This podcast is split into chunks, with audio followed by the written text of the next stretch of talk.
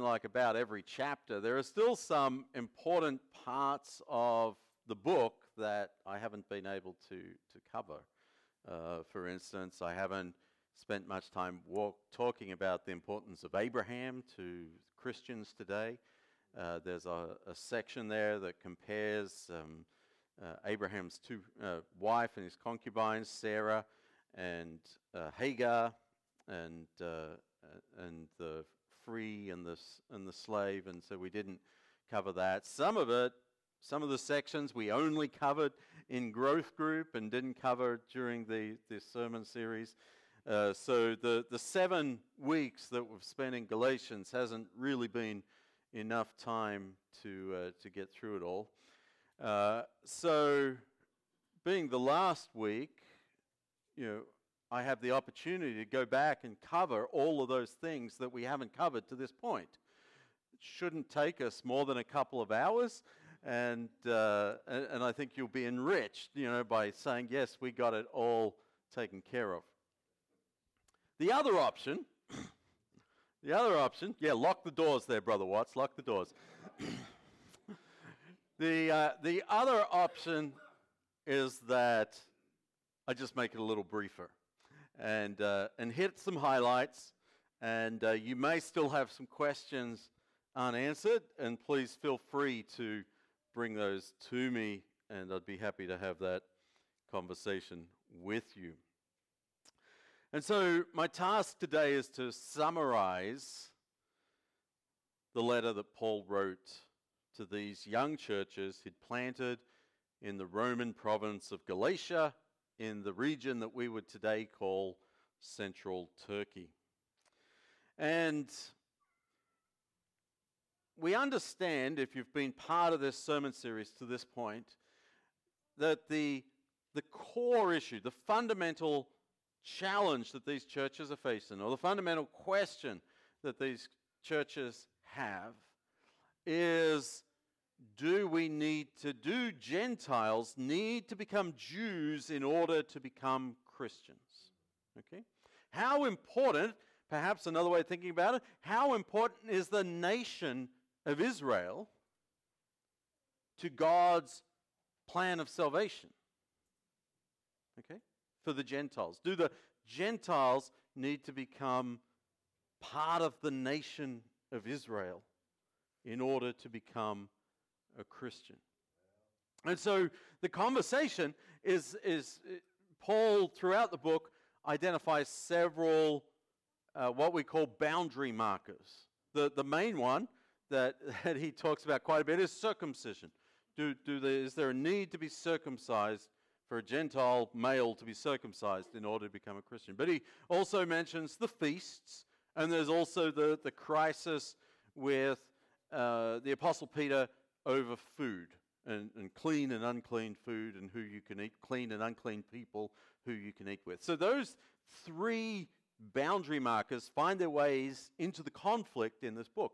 And, and the, the last thing for us to remember is that the churches in Galatia didn't just come up with this on their own. Paul had taught them.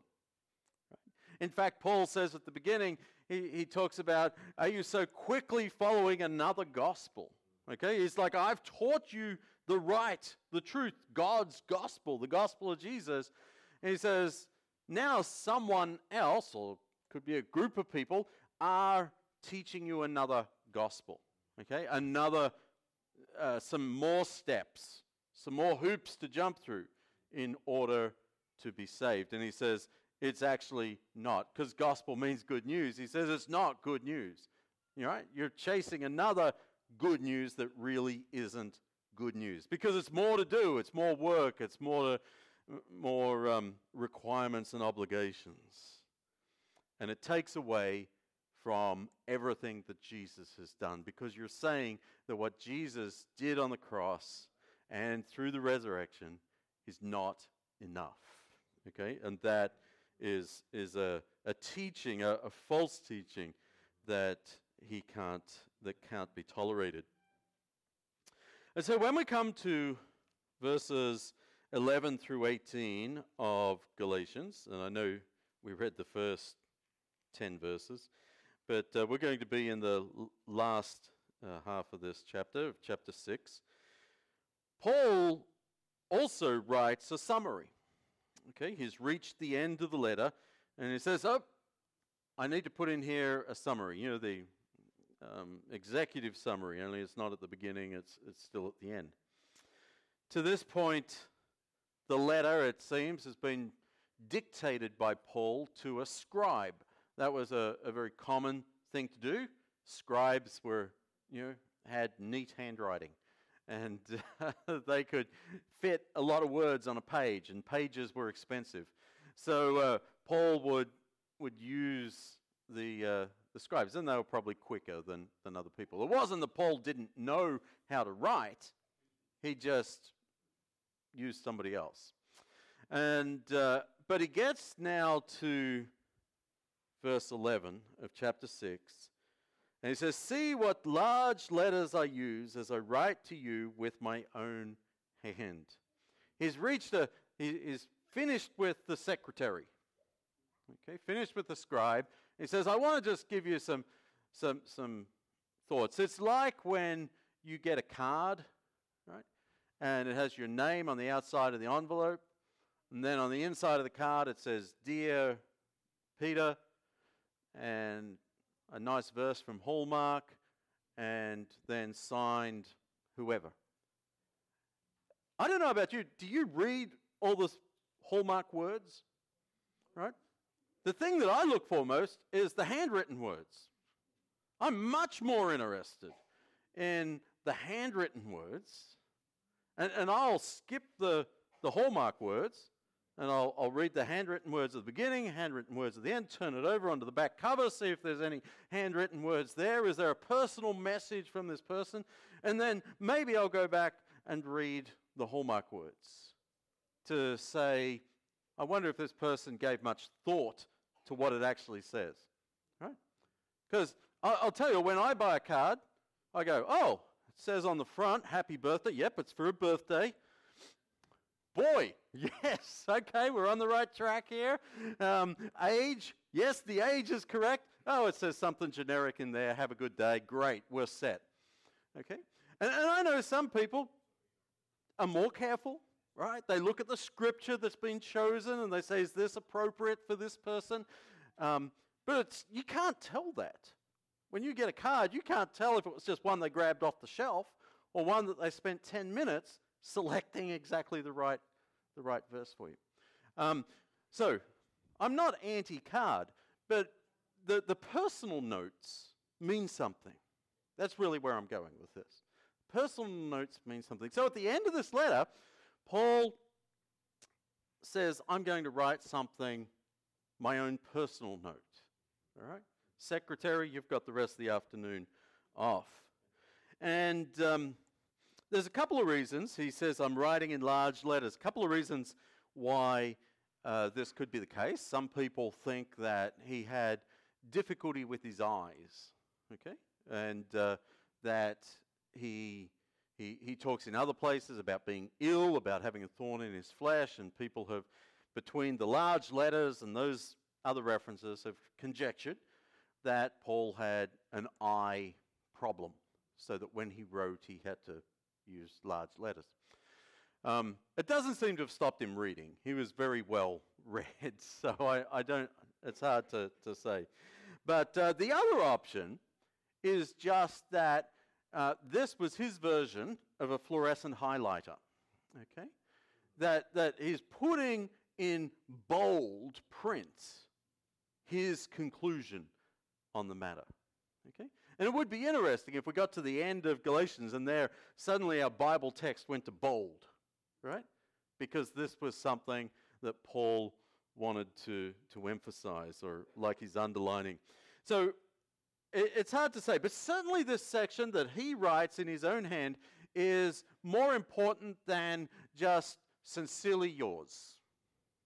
Okay?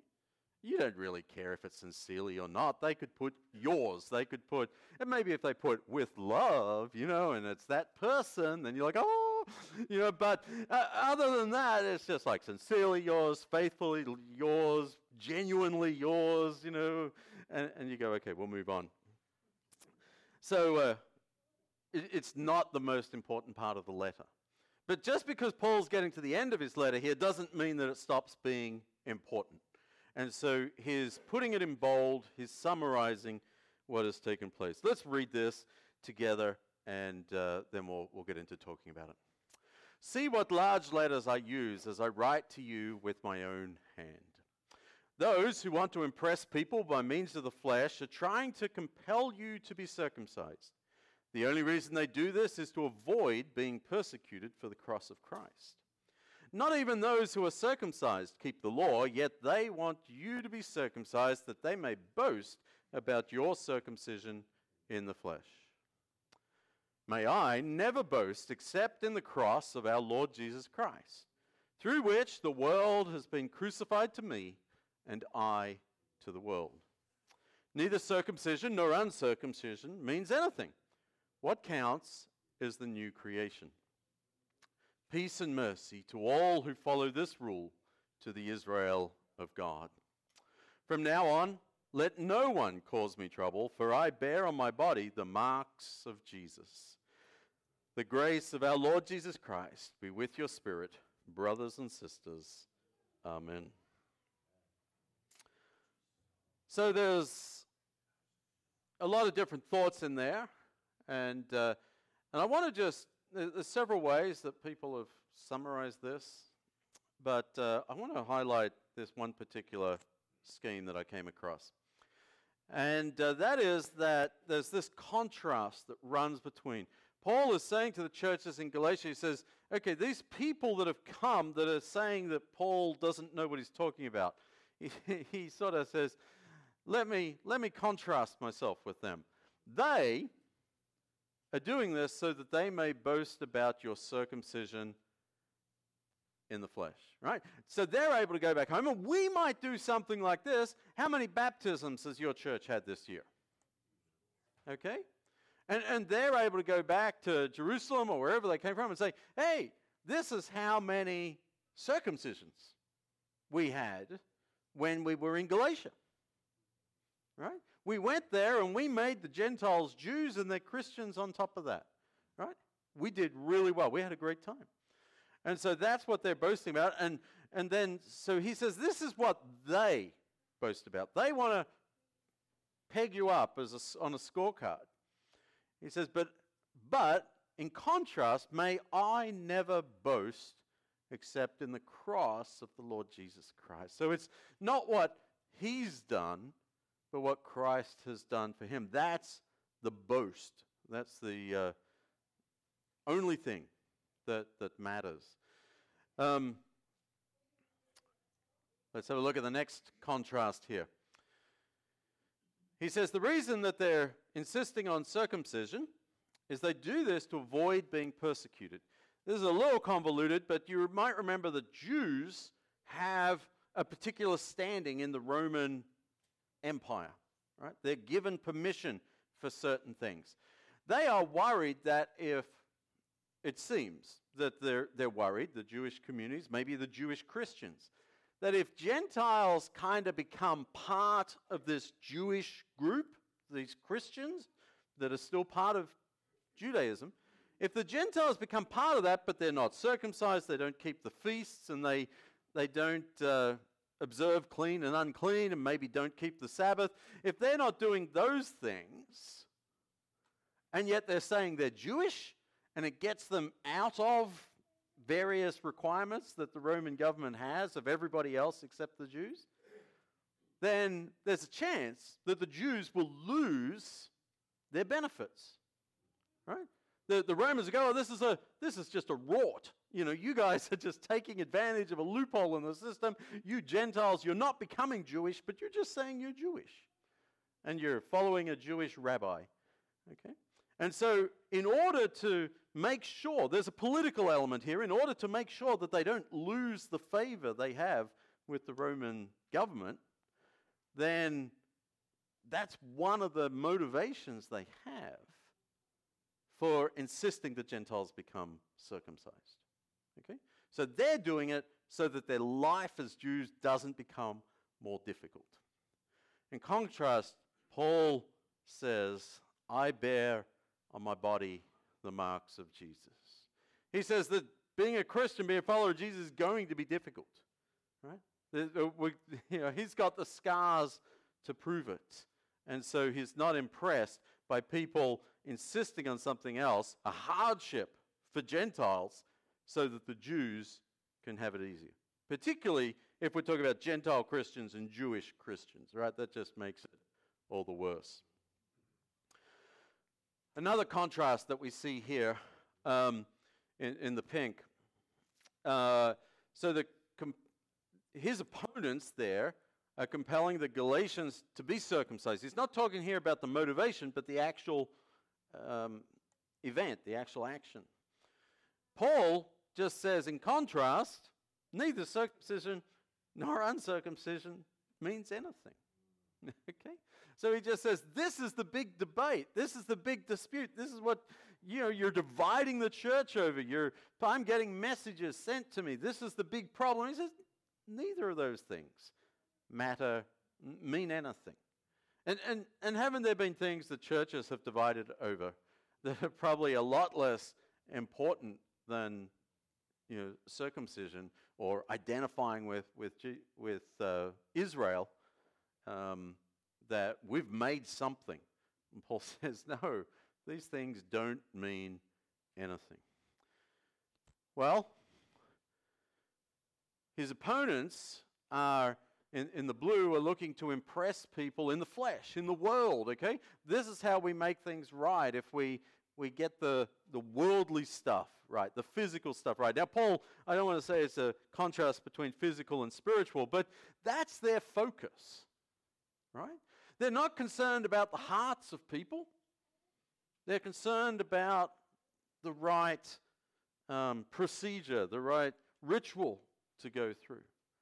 And Paul in verse 15 says, What counts is new creation. Okay? When, he says new creation, I think it, it can be a big picture of the new heaven, the new earth, the new creation that is, you know, God is building that began with the resurrection of Jesus, putting to right everything that had been wrong since Eden. Okay? That process has begun. But I think he's also saying what counts is the new creation in the person. Right? It, it, J- Jeremiah talks about hearts being circumcised? Not just flesh. And, and not obviously a medical procedure to circumcise a heart, but the, the attitude, the spirit, the, the, the values of people, that, that, that is how we express our identity as people of God, our faithfulness to God, not through whatever ritual we might go through. That's what counts the most. And so, Paul, this is his summary, okay? This is who they are, this is who I am. Now, you guys have to choose, okay? You have to choose uh, which way you're going to lean. Another way to, to summarize this book is to just remind ourselves of some of the absolute statements that, that Paul makes as he writes this. Um, we'll come to this one in a moment, but I mentioned earlier at the beginning of the gospel, uh, beginning of the letter, rather, he says in verse 6 of chapter 1 I'm astonished you are so quickly deserting the one who called you to live. Uh, called you to live in the grace of Christ and are turning to a different gospel, which is really no gospel at all. Evidently, some people are throwing you into confusion, are trying to pervert the gospel of Christ. But even if we or an angel from heaven should preach a gospel other than the one we preach to you, let them be under God's curse. As we have already said, so now I say again if anybody is preaching to you a gospel other than what you accepted, let them be under God's curse. So, what, uh, how important is the gospel in this letter?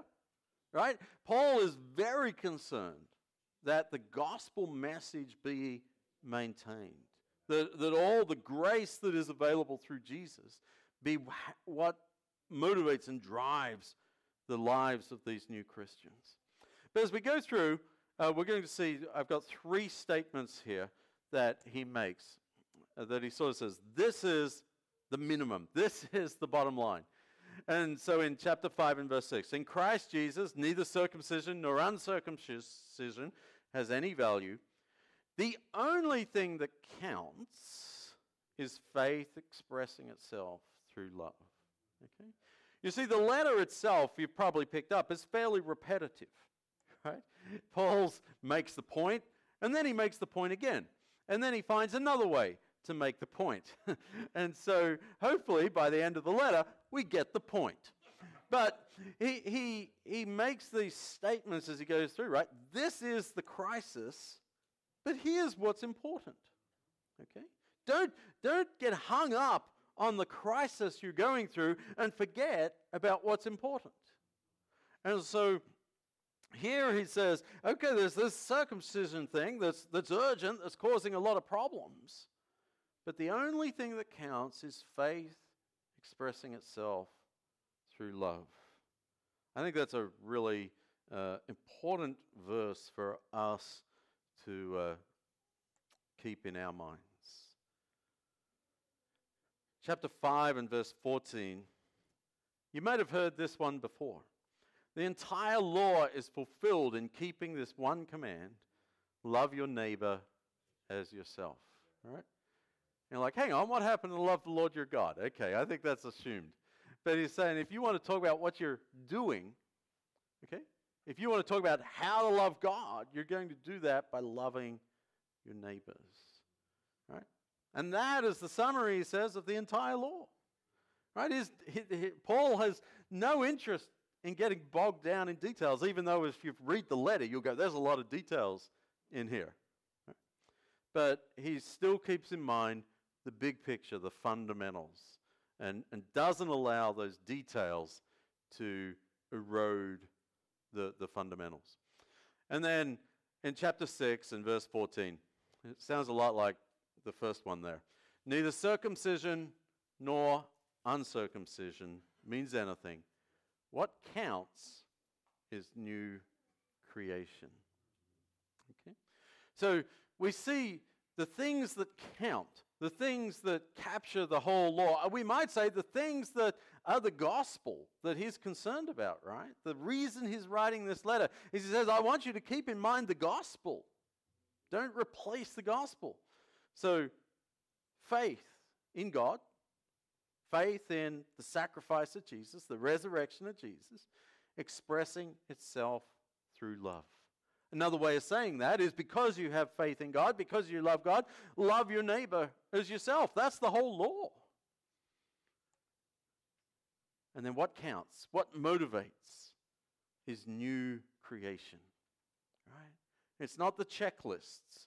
It's the new person that we're becoming to live in the new world, the new heaven and new earth that God is creating. And so I think those three statements also provide a good summary of the book. Okay? What's important? All right?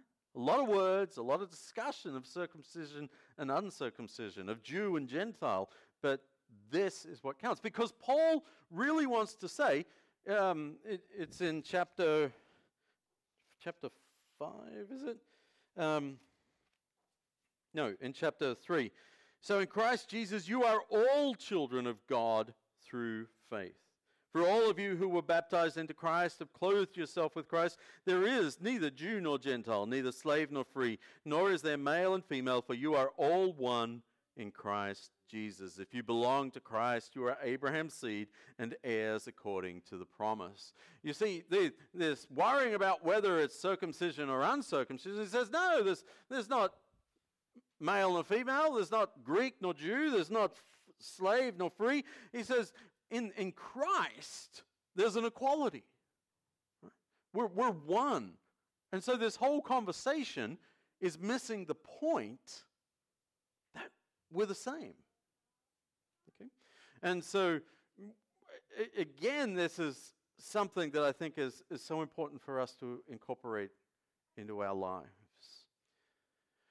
I want to give you a third way, a third way of summarizing. And in this book, uh, in Galatians, I think it's, it's three crosses. You can picture the three crosses on the hill if you like. Um, but as Jesus dies, but I think it, it assumes that G- everything hinges on Jesus' crucifixion, right? So we don't need to restate that. But in um, in chapter, f- uh, no, sorry, I'll turn the page. In um, chapter 2 and verse 20, Paul is able to say there, I, uh, I have been crucified with Christ. Okay? I've been crucified with Christ. And you think, well, that sounds, that sounds bad. But he says, and I no longer live, but Christ lives in me. You see?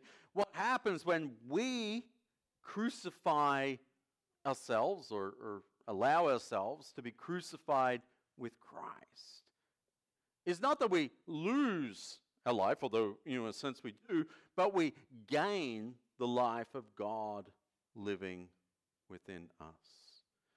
And so this is, I think, for Paul, a key question. Have you, not have you been circumcised, have you been crucified with Christ?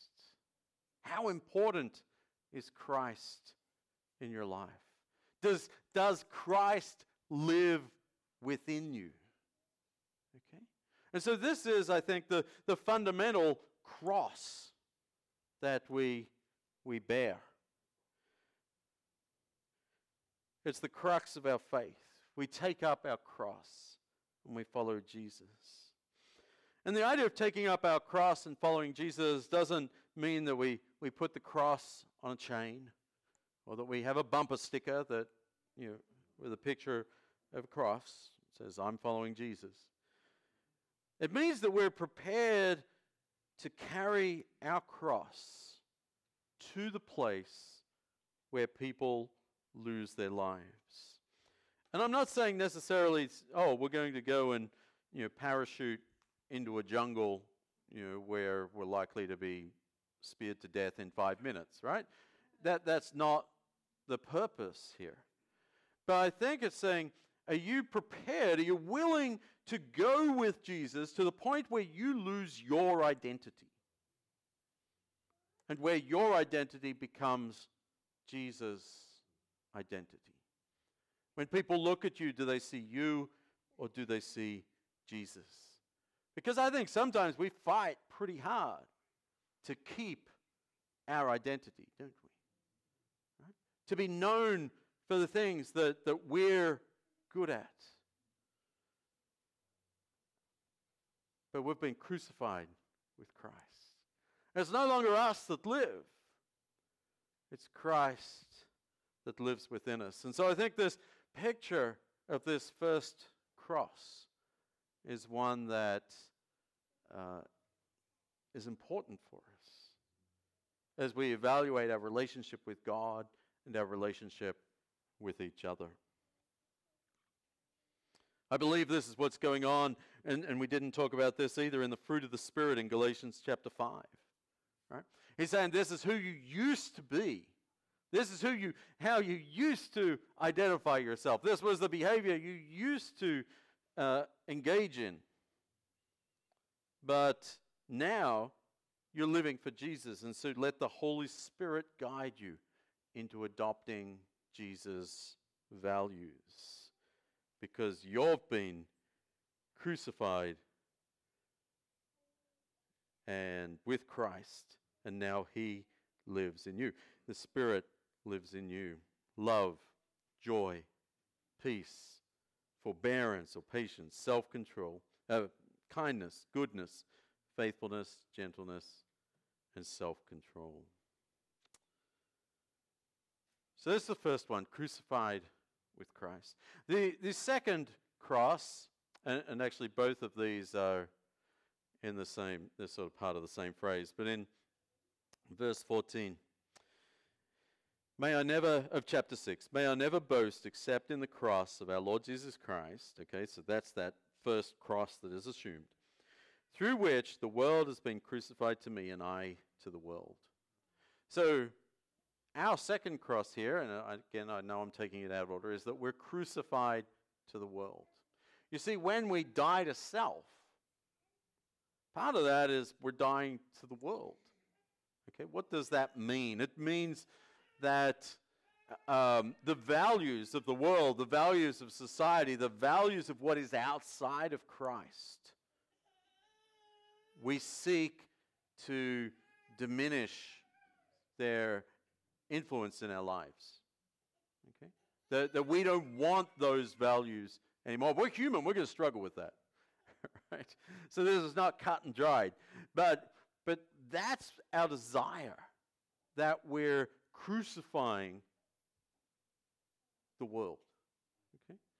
And, uh, and that we, and, and then the other side of that is that the world is crucified to Paul, and I think a, a, a an option for us. There, there, there is a distinction between the world and the Christian.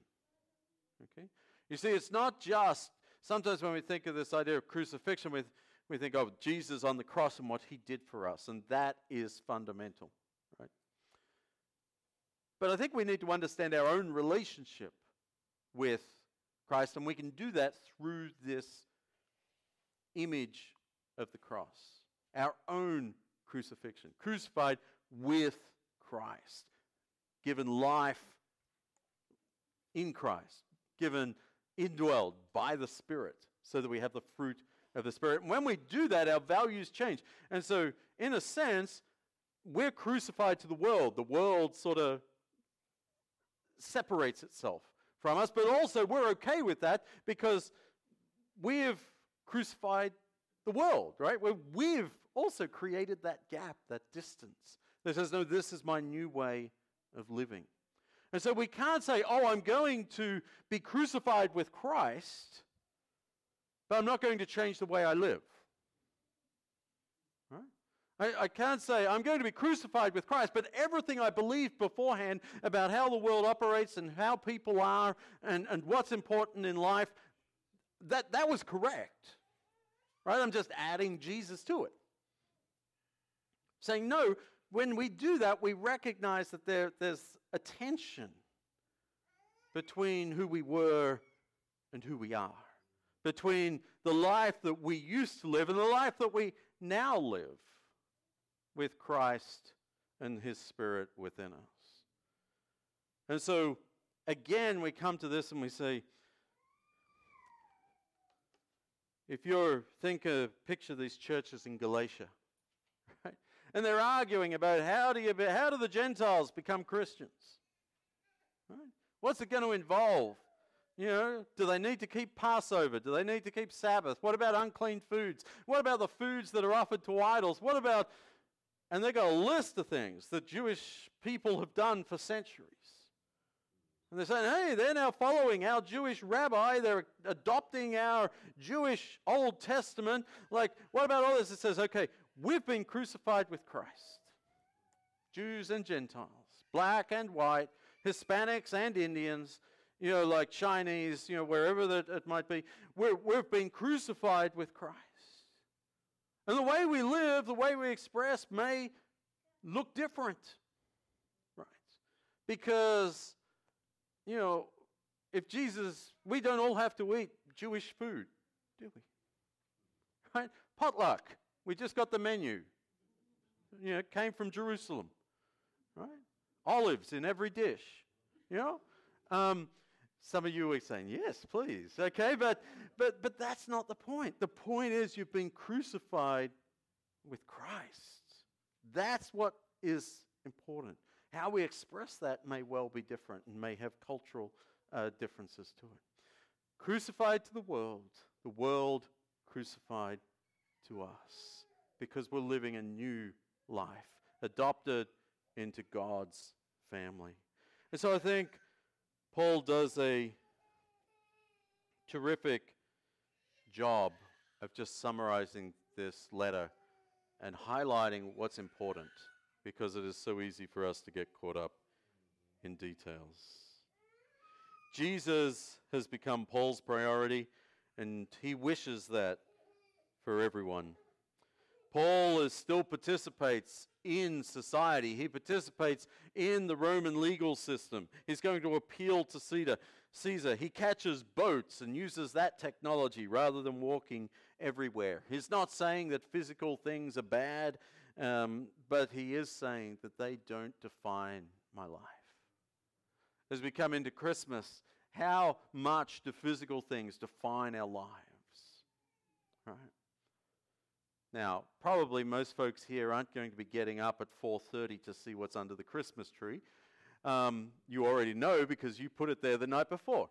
Um, but, but there's a lot of making and breaking how good Christmas is based on what's under that tree, isn't there? And, and so it, it can be easy for us to get caught up in saying, I'm defined I'm, by what's in the world. Paul says that doesn't define our lives. That doesn't define who we are. That doesn't define our relationship with Christ, with God. Do you have Christ living within you? I believe this happens. This crucified with Christ, crucified to the world, and the world crucified to us. Happens at baptism. You know, Romans tells us that we're buried with Christ. The new creation begins. And so uh, uh, that's the, the first step along this road to following Jesus, taking up our cross and following Him. I pray that this study of, of Galatians has been one that has um, blessed you, that you've, you've able to take away some of these points, whether it be however you, whichever of the three summaries I gave you grabbed your attention. I hope one of them gives you something that you can take and say, yeah, this is what I get out of it. This is what's important. This is what it means to be adopted by God, to be to follow the gospel, to be a child of the King. Will you pray with me, please? Father God, we are so grateful that we can call you Father. That you allow us who are, are Gentiles that have no genetic connection to, to Abraham, Lord, that you allow us to be part of your family. And uh, we uh, are so, so grateful for that. We're grateful for the uh, forgiveness, for the gospel that you, you, we have in Jesus, the good news of all that He has done for us. And Father, I just pray that we will never seek to add anything to that, Amen. that we will never minimize or reduce what Jesus endured on the cross or the hope that He gives us yeah. through the empty tomb. Yeah. Father, we look forward to new creation. We look forward to everything being made right. And uh, we, we are so uh, thankful that your Spirit is already starting that process mm-hmm. in us. Uh, and so we pray that your Spirit will more and more uh, develop the fruit of the Spirit in our lives, that we may reflect the new creation, that it begins with us and spreads throughout this world. Father, we praise you, we thank you, we love you, all because of Jesus and in his name. Amen.